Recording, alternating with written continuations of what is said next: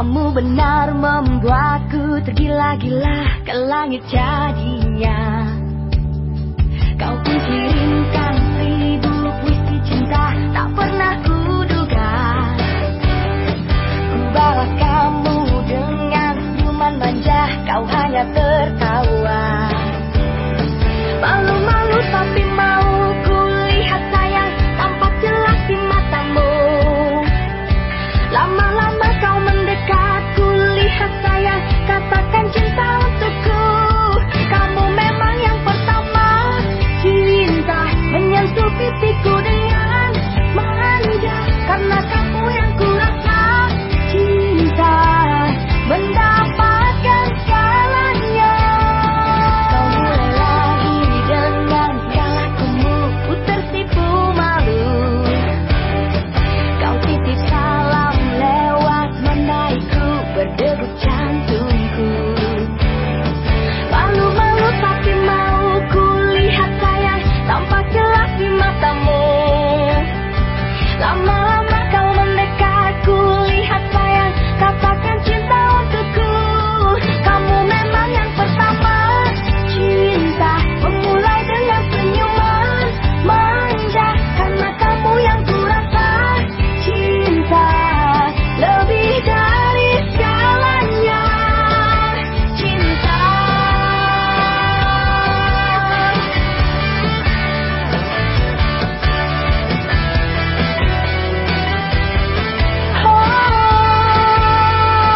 kamu memang yang pertama, cinta menyentuh pipiku dengan manja, karena kamu yang ku rasa cinta mendapatkan segalanya.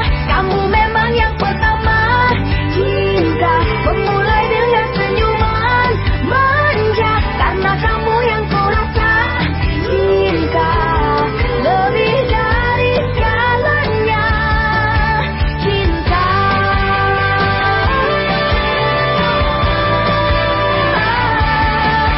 cinta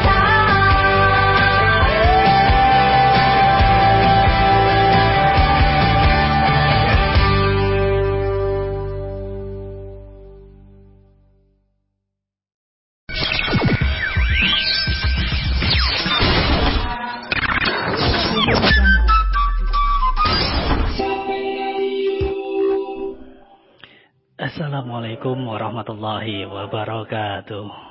Sahabat ceria Sapen Radio, bersama Cak Imun kembali malam hari ini, malam-malam yang tentunya ditunggu oleh sahabat semuanya. Mudah-mudahan semuanya dalam kabar yang baik, sehat. Kalaupun ada dari sahabat ceria semuanya yang merasakan kalau sedih dan mungkin kesepian, maka Sapen Radio lah teman yang pas untuk sahabat semuanya. Mudah-mudahan kesedihan, galau, kesepian malam hari ini sahabat semuanya dapat terobati bersama Cak Imun dan kisah inspirasi. Baiklah sahabat semuanya, kita buka malam kisah inspirasi kita hari ini dengan satu testimoni dari sahabat kita yang ada di luar sana. Kita mendengarkan bersama. Assalamualaikum to all my friends in Muhammadiyah Sapen. Your radio station and your YouTube channel are really awesome. Your effort to keep the education on during the COVID-19 pandemic with effective and well-planned program is amazing. We were inspired to learn from Sapen from better educational year. Congratulations Sapen. Salam dari kami anak-anak Jawa Selangor.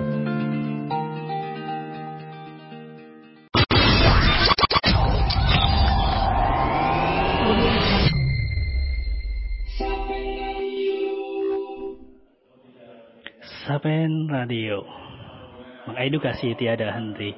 Alhamdulillah siaran kita memang terpantau sampai Selangor sana, sehingga sahabat kita menyapa dengan testimoninya yang membuat kita semuanya alhamdulillah di Yogyakarta ini mendapati imun kita semakin naik, dan mudah-mudahan dengan testimoni-testimoni yang dikirimkan kepada kita akan terus memperkaya siaran-siaran kita hari demi hari, dan perbaikan-perbaikan dimanapun, di sisi apapun tetap akan kita laksanakan. Demi apa? Demi mengedukasi sahabat ceria semuanya. Baik, 1 nomor untuk pembuka malam inspirasi malam hari ini. Perahu Kertas.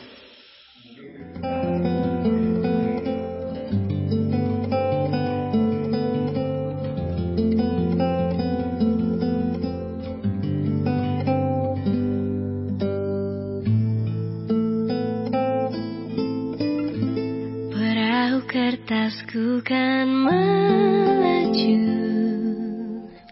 membawa surat cinta bagimu, kata-kata yang sedikit gila, tapi ingin padanya. Perahu kertas mengingatkanku betapa ajaib hidup, mencari-cari tambatan hati kau sahabatku sendiri. Hidupkan lagi mimpi-mimpi, cita-cita yang lama ku pendam sendiri. Berdua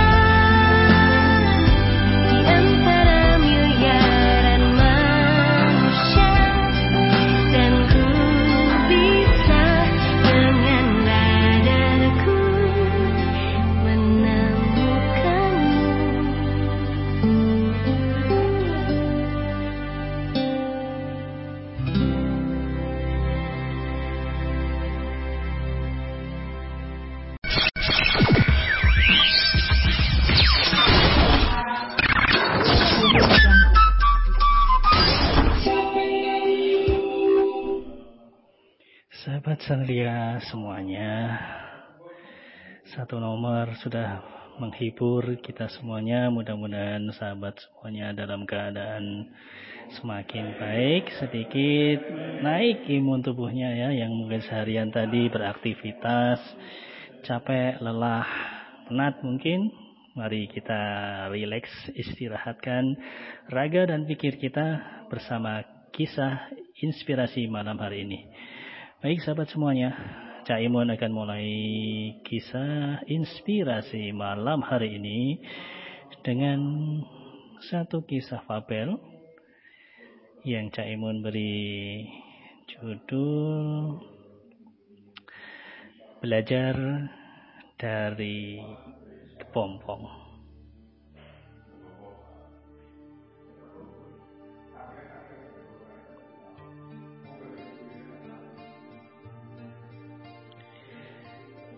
Hidup memanglah penuh dengan perjuangan. Jika Anda ingin berhasil dan menjadi manusia sukses, maka Anda pun harus melalui sebuah proses yang terkadang menyakitkan jika dirasakan. Janganlah menjadi seperti anak yang manja, selalu ingin dibantu, dilayani oleh orang tua kita.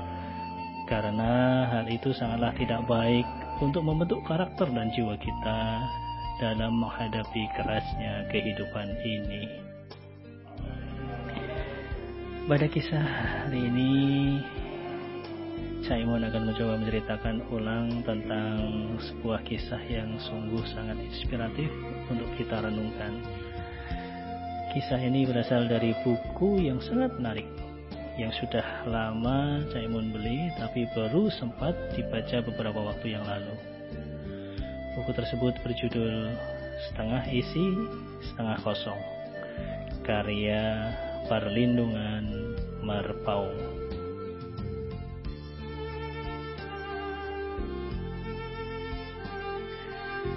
Seorang anak sedang bermain dan menemukan kepompong kupu-kupu di sebuah dahan yang rendah. Diambilnya kepompong tersebut dan tampak ada lubang kecil di sana. Anak itu pun tertegun mengapati lubang kecil tersebut, karena ternyata terlihat ada seekor kupu-kupu yang sedang berjuang untuk keluar membebaskan diri melalui lubang kecil tersebut yang ada di kepompong. Lalu tampaklah kupu-kupu itu berhenti mencoba. Dia kelihatan sudah berusaha semampunya dan nampaknya sia-sia untuk keluar melalui lubang kecil di ujung kepompongnya. Melihat hal itu, si anak pun menjadi iba, kasihan. Lalu mengambil keputusan untuk membantu si kupu-kupu keluar dari kepompongnya. Si anak itu pun lalu mengambil gunting dan mulai membuka badan kepompong dengan mengguntingnya perlahan-pelan agar kupu-kupu bisa keluar dan terbang dengan leluasa. Nah, sahabat semuanya, begitu kepompong terbuka, kupu-kupu pun keluar dengan mudahnya. Tapi, apa yang terjadi? Ia masih memiliki tubuh kembung dan kecil. Sayap-sayapnya pun nampak masih berkerut. Anak itu pun mulai mengamatinya lagi dengan seksama, sambil berharap agar sayap kupu-kupu tersebut berkembang sehingga bisa membawa kupu-kupu yang terbang ke langit. Harapan tinggal harapan. Apa yang ditunggu oleh si anak tidaklah datang. Apa yang diharapkan juga tidak kunjung tiba. Kupu-kupu tersebut terpaksa menghabiskan sisa hidupnya dengan merangkak di sekitarnya dengan tubuh yang masih kembung dan sayap-sayap yang masih berkerut serta tidak bisa berkembang dengan sempurna. Dan kupu-kupu itu akhirnya tidak mampu terbang seumur hidupnya. Si anak rupanya tidak mengerti bahwa kupu-kupu perlu berjuang dengan usahanya sendiri untuk membebaskan diri dari kepompongnya. lubang kecil yang perlu dilalui akan memaksa cairan dari tubuh kupu-kupu masuk ke dalam sayap-sayapnya, sehingga dia akan siap terbang dan memperoleh kebebasan. Nah, sahabat ceria semuanya, mungkin ada di antara kita yang kurang lebih memiliki kisah kehidupan yang sama dengan kepompong dan kupu-kupu tadi.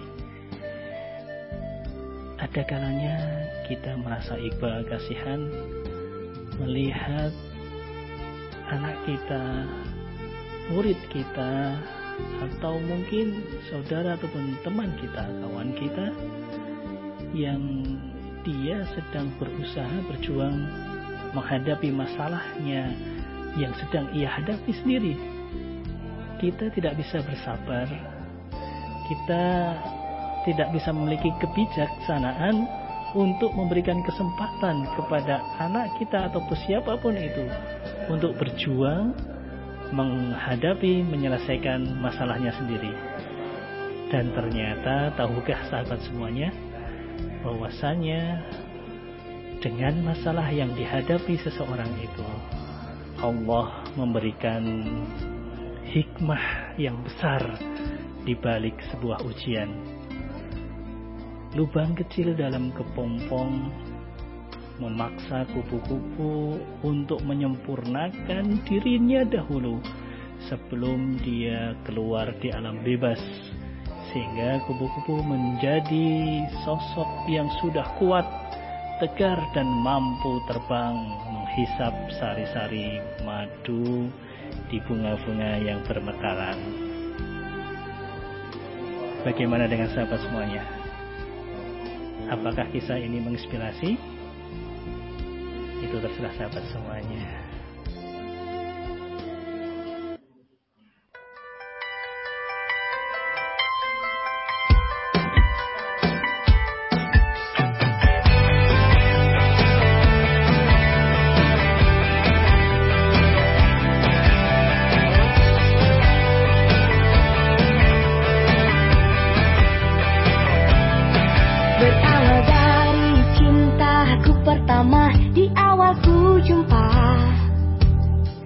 Kamu benar membuatku tergila-gila ke langit jadinya. Kau pun kirimkan 1000 puisi cinta tak pernah kuduga. Ku bawa kamu dengan senyuman manja, kau hanya tertawa. Malu-malu tapi mau ku lihat sayang, tampak jelas di matamu. Lama-lama kau mendekat, ku lihat sayang, katakan cinta untukku. Kamu memang yang pertama cinta.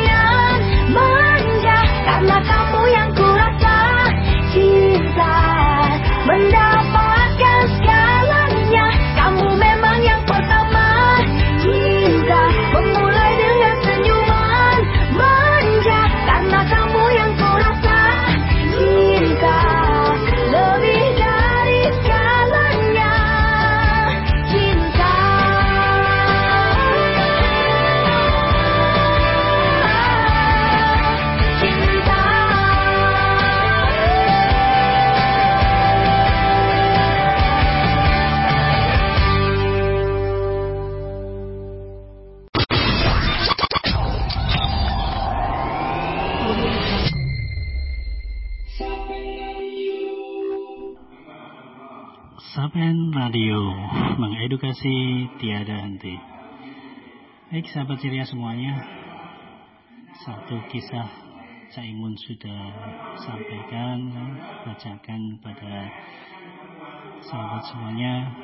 Mudah-mudahan sudah sedikit menaikkan level satu tingkat lagi terhadap sahabat semuanya.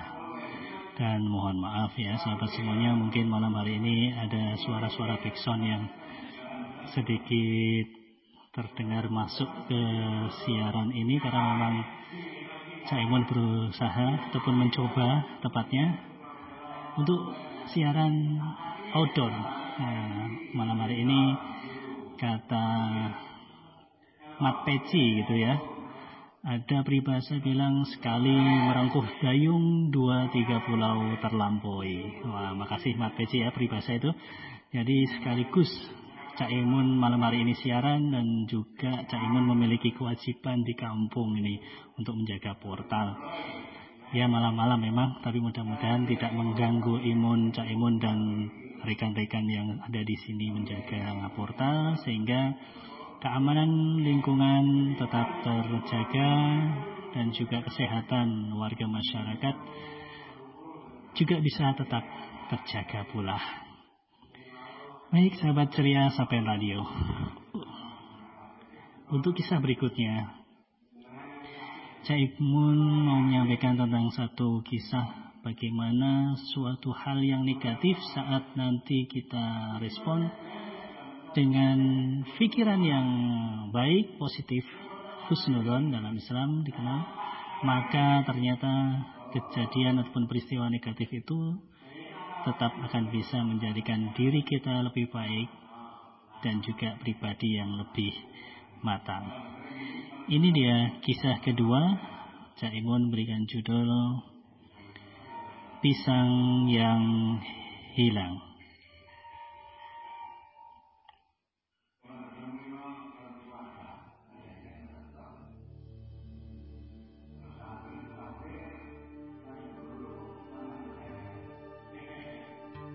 Buah pisang di kebun kecil kami raib, hilang diserobot pencuri. Kepada kami cuma ditinggalkan bekas-bekasnya. Ceceran kotoran bekas cacahan pisang ada di mana-mana. Semakin kami pandangi aneka kotoran itu, semakin kami merasa terintimidasi. Mencuri itu yang mencuri, tapi mbok ya jangan meletik seperti ini. Kotoran itu seperti sengaja diacak-acak sedemikian rupa agar efek dari kehilangan pisang ini lebih terasa. Maka setiap memandangi serpihan itu, yang terbayang adalah serpihan hati kami sendiri yang sakit.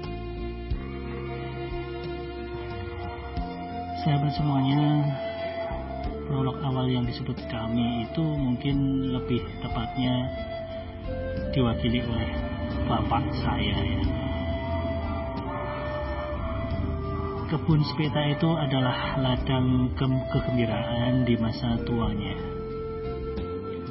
Bapak pula yang merawat, bapak yang mencintai kebun itu dan memperlakukannya sebagai teman di hari tuanya. Tidak terkecuali pisang yang hilang tersebut. Setiap detail pertumbuhan pisang ini tidak lepas dari pengamatannya. Ketika ia sudah mulai berbunga dan menonggolkan jantungnya, bapak selalu berkabar dengan gembira. "Hei, pisang di kebun kita sudah mulai ada hasilnya," kata bapak waktu itu. Pisang itu pun yang setiap saat menjadi pembicaraan setiap saya berkunjung padanya. "Sudah mulai muncul buahnya," kata bapak. "Kau perlu melihatnya," tambahnya. Saya biasanya selalu mengiyakan dan pura-pura gembira terhadap tema yang disampaikan bapak, walaupun pikiran saya sebetulnya nggak ke situ.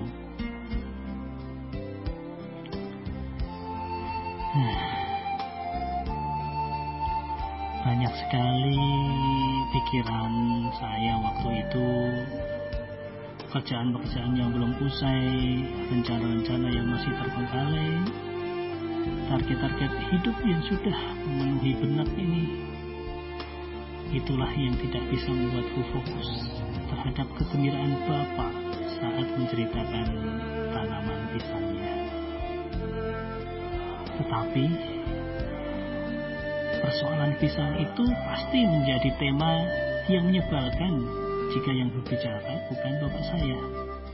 Tetapi karena itu yang berbicara bapak saya, maka saya pun berusaha untuk mengerti, memahami, dan akhirnya sedikit tertarik dengan apa yang disampaikan.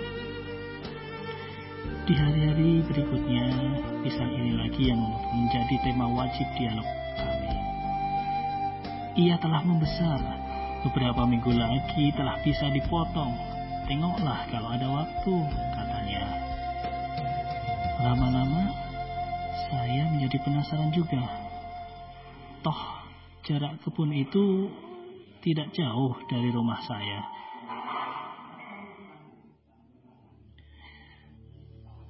Maka tidak ada salahnya menengok buah yang menjadi isu terpanas dalam keluarga besar kami.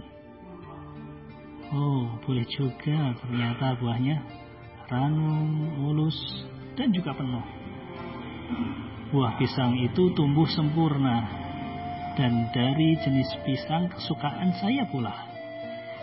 Kini gantian sayalah yang sangat bersemangat berbicara tentang pisang ini. Ini panen pertama sejak kebun ini menjadi milik kita, kata saya kepada istri. Nanti ajak anak-anak untuk menengoknya, kata istri. Tengok sekarang juga, teriak anak-anak. Pisang ini telah menjadi kegembaran di rumah kami, sampai kemudian hari penentuan itu tiba. Kami semuanya telah menghitung hari. Bapak adalah pihak yang pasti amat cermat soal hal ini, mulai dari bangun rumah, menentukan hari pernikahan, sampai hari kapan harus memanen buah pisang, tidak pernah lepas dari hitung-hitungan hari baik Bapak. Tetapi mungkin karena saking telitinya menghitung, Bapak malah kalah cepat dengan pencuri yang ternyata juga memiliki hari baiknya sendiri. Pisang kebanggaan kami pun lenyap, dan yang tinggal hanyalah cacahan kotoran di sana-sini. Saya melihat Bapak yang sangat terpukul dan sangat kecewa. Saya mengerti betul kecewaan jenis ini, karena ada saja pagar-pagar yang lebih baik dibiarkan kosong, padahal ia bisa dirembeti oleh tanaman anggur, tapi batal dilakukan cuma karena jika berbuah kita khawatir kalah cepat dengan pencuri. Ada seorang yang milih menebang pohon buahnya karena tak tahan melihat betapa pohon ini tak pernah tertenteram dari gangguan. Ketimbang diganggu, lebih baik sama sekali tidak menanam. Daripada sakit hati, lebih baik semuanya tidak makan. Begitulah kejamnya kecewaan ini, sehingga seseorang merasa lebih baik tidak menanam sama sekali. Dan puncaknya, lebih baik sama-sama tidak makan. Saya pun dan bapak saya pasti juga tidak lepas dari kekecewaan semacam ini. Cuman sahabat semuanya, kami berdua bersepakat untuk saling menyemangati. Ayo kita tanam lagi, meskipun akhirnya cuma untuk dicuri lagi. Karena jika seseorang enggan membangun cuma karena takut rusak, enggan mandi cuma karena takut kotor, tidak mau makan cuma karena pasti akan merasa lapar lagi, maka bumi bisa berhenti berputar dan kehidupan akan berhenti. Nah, sahabat semuanya, pisang yang hilang ini ternyata membuat kami malah menjadi semangat sekali. Belum pernah terjadi dalam hidup kami, pencuri malah menyemangati hidup kami seperti ini. Maka inilah yang kami sebut sebagai hikmah.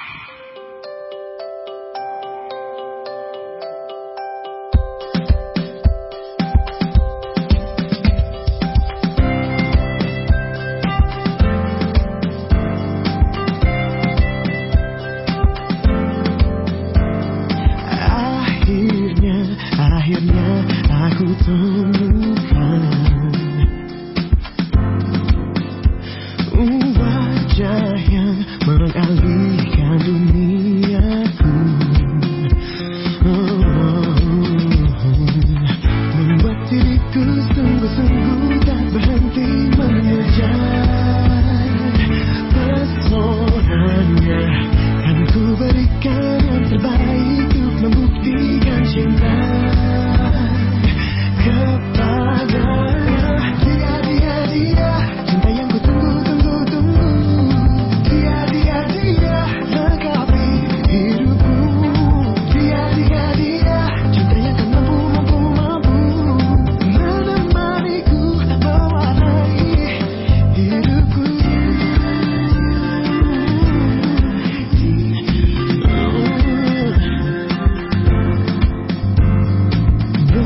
Benihnya putihnya bidadariku, cantiknya hiasi hari-hariku, membuat diriku sungguh-sungguh tak berhenti mengejar pesonanya. Kan ku berikan yang terbaik untuk membuktikan cinta kepadanya. Dia cinta yang ku tunggu-tunggu. Dia lengkapi hidupku. Dia cinta yang kan mampu menemaniku, mewarnai hidupku. Dia cinta yang ku tunggu-tunggu. Dia lengkapi hidupku. Dia menemaniku, mewarnai hidupku. Cinta yang ku tunggu-tunggu. Dia lengkapi hidupku. Dia cinta yang kan mampu menemaniku, mewarnai hidupku.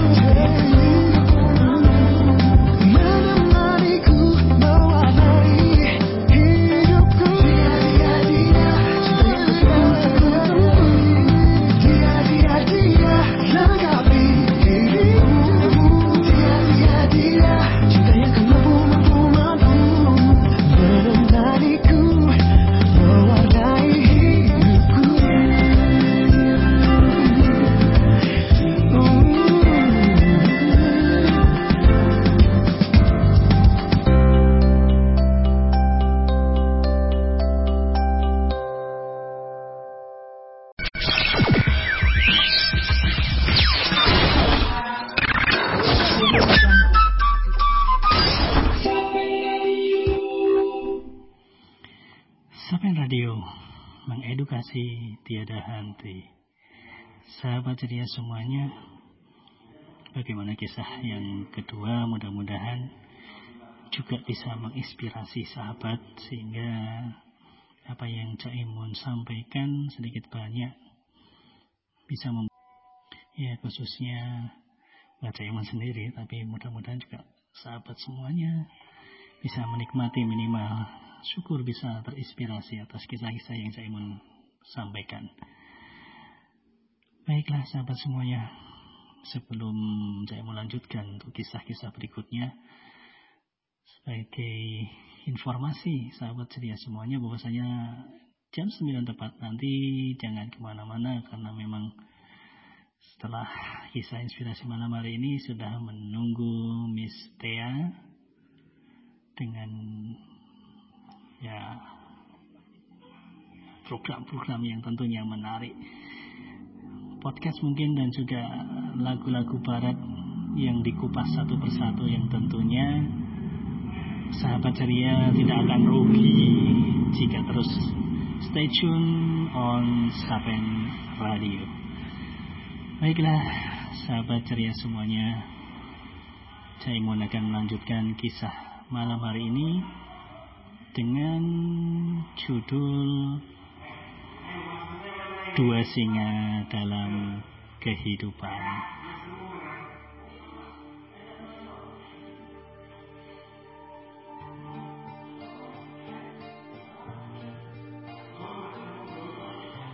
Suatu sore di tengah telaga terlihat dua orang yang sedang memancing. Tampaknya ada ayah dan anak yang sedang menghabiskan waktu di sana. Dengan perahu kecil, keduanya sibuk mengatur joran dan umpan. Air telaga bergoyang perlahan membentuk riak-riak air. Gelombangnya mengalun menuju tepian, menyentuh sayap-sayap angsa yang sedang berjalan beriringan. Suasana begitu tenang hingga terdengar sebuah percakapan.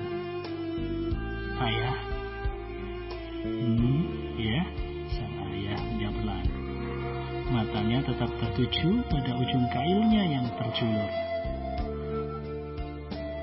"Beberapa malam ini," ucap sang anak, "aku bermimpi aneh. Dalam mimpiku ada dua ekor singa yang tampak sedang berkelahi dalam hatiku. Gigi-gigi mereka terlihat runcing dan tajam. Keduanya sibuk mencakar dan menggeram, seperti saling ingin menerkam. Mereka tampak ingin saling menjatuhkan." Anak muda ini terdiam sesaat, lalu mulai melanjutkan ceritanya. "Singa yang pertama terlihat baik dan tenang. Geraknya perlahan namun pasti. Badannya pun kokoh dan bulunya teratur. Walaupun suaranya keras, tapi terdengar menenangkan buatku." Ayah mulai menolehkan kepala dan meletakkan pancingnya di pinggir haluan. "Tapi ayah, singa yang satu lagi tampak menakutkan buatku. Gerakannya tak beraturan, sibuk menerjang ke sana kemari. Punggungnya pun kotor dan bulu ada yang koyak. Suaranya parau dan menyakitkan untuk terdengar. Aku bingung, apakah maksud dari mimpi ini? Apakah singa-singa itu adalah gambaran dari sifat-sifat baik dan buruk yang aku punya? Lalu, singa mana yang akan memenangkan pertarungan itu? Karena sepertinya mereka sama-sama kuat." Melihat anaknya yang baru beranjak dewasa itu bingung, sang ayah mulai angkat bicara. Dipegangnya punggung pemuda gagah di depannya, dan sambil tersenyum, si ayah berkata, "Pemenangnya adalah yang paling sering kamu beri makan, anakku." Ayah kembali tersenyum dan mengambil pancingnya. Lalu dengan satu hendakan kuat, dilontarkannya ujung kail itu ke tengah telaga. Tercipta kembali pusaran-pusaran air yang tampak membesar. Gelombang riak itu kembali menerpa sayap-sayap angsa putih di tepian telaga. Begitulah setiap diri kita. Setiap diri kita punya dua ekor singa yang selalu bersaing. Keduanya memang selalu ingin saling menjatuhkan. Mereka berusaha untuk menjadi pemimpin bagi yang lain. Pertarungan di antara mereka tak pernah tuntas, karena bisa jadi sering terjadi pergantian pemenang bagi keduanya. Kalah menang dalam persaingan semacam ini layaknya mata koin yang selalu berganti-ganti, dan kita sering dibuat bingung sebab kedua kekuatan baik buruk ini terlihat sama kuatnya. Tapi siapakah pemenangnya saat ini dalam diri Anda? Singa yang kokoh dengan bulu-bulu yang teratur dan gerakan yang mantap serta pasti, ataukah singa yang sibuk menerjang ke sana kemari dengan bulu-bulu yang koyak dan seringai yang menakutkan? Lalu singa macam apa yang kini sedang menguasai kamu? Singa yang optimis, pantang menyerah, tekun, sabar, damai, rendah hati, toleran, ataukah singa yang pesimis, tertekan, mudah menyerah, sombong dan penuh dengki? Saya percaya kita sendirilah yang menentukan kemenangan bagi bagi kedua singa-singa itu. Jika kita sering memberi makan kepada singa yang damai tadi, maka imbalan kebaikanlah yang akan kita dapatkan. Jika kita terbiasa untuk memupuk optimis dan pantang menyerah, maka singa keberhasilanlah yang akan kita peroleh. Namun sebaliknya, jika setiap yang kita memendam marah, menebar prasangka dan dengki, bersikap tak sabar, mudah menyerah, maka jelas singa macam apa yang akan jadi pemenangnya. Biarkan singa-singa penuh semangat hadir dalam jiwamu. Rawatlah singa-singa itu dengan keluhuran budi, kebersihan nurani. Susunlah bulu-bulu kedamaiannya, cermati terus rahang persahabatannya, perkuat punggung optimisnya, dan pertajam selalu kuku-kuku kesabaran miliknya. Biarkan singa yang seperti ini jadi pemenangnya. Namun jangan biarkan singa-singa pemarah menguasai pikiran Anda.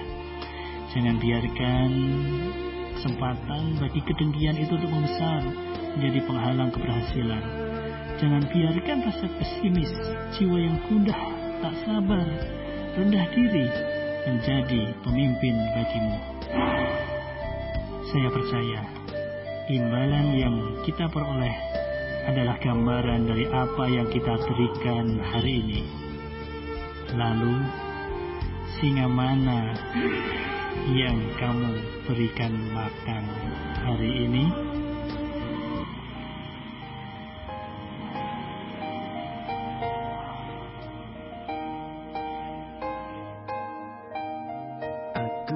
Suka selalu saja kau sebut-sebut namanya saat kita bicara.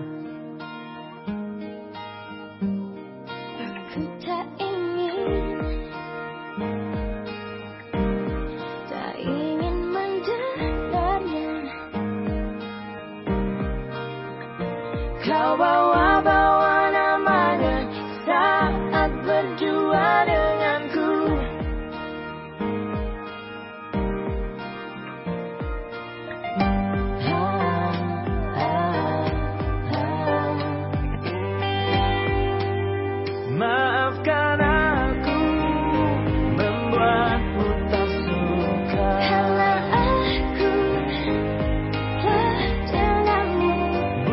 maksudku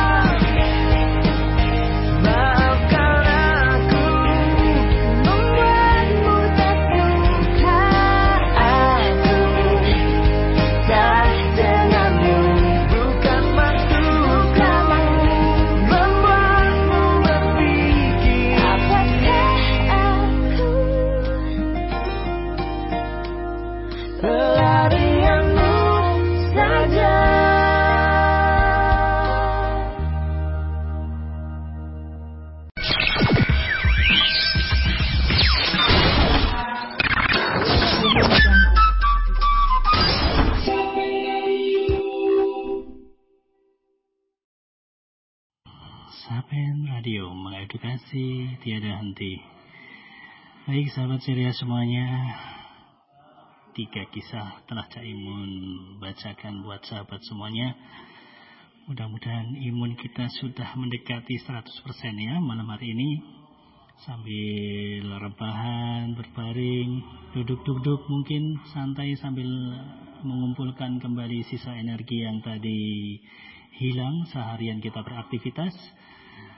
Alhamdulillah, Cak Imun bisa mengisi hari baik ini bersama sahabat semuanya. Mudah-mudahan sahabat bisa juga menerimanya dengan hati yang riang, gembira ya. Ya, segala masukan, testimoni, kritik, saran selalu ya kita tunggu. Silahkan disampaikan via website ataukah langsung menghubungi kontak person Cak Imun tentunya. Baik sahabat semuanya, malam sudah semakin larut dan waktu sudah menembukkan waktu 20:56. Saatnya Cak Imun undur diri malam hari ini, dan sahabat semuanya jangan khawatir karena setelah ini Bah Kentus, ikon supercamp kita akan mulai mengudara. Mudah-mudahan doa dari sahabat semuanya siaran Simbah bisa lancar mengudara, cetar, membahana, menghiasi malam Sabtu ini dengan kentus-kentusnya yang selalu kita nanti, yang kita tunggu bersama. Mohon maaf tadi Cak Imun sampaikan bahwasanya setelah ini sesi Misteria, tapi setelah lebaran kita ada sedikit penyesuaian jadwal sahabat semuanya ya, sehingga tidak ada masalah. Program-program favorit sahabat semuanya pasti tetap kita adopsi, dan malah kalau perlu kita akan tambah selalu. Ya, doanya saja mudah-mudahan semua penyiar Sapen Radio dan Sapen TV selalu diberikan kesehatan dan kesabaran. Persiapan kita tentunya ya demi mengedukasi sahabat semuanya. Baik sahabat semuanya, stay tune on Sapen Radio.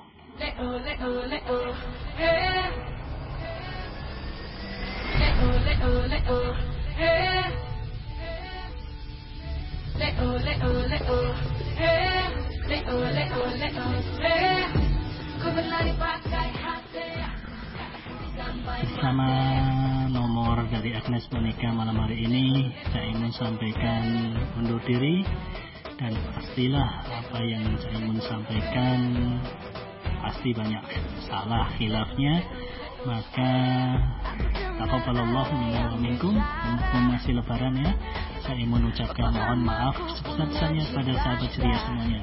Mudah-mudahan kisah inspirasi malam hari ini benar-benar bisa menjadi inspirasi buat sahabat ceria semuanya. Akhirul kalam, assalamualaikum warahmatullahi wabarakatuh.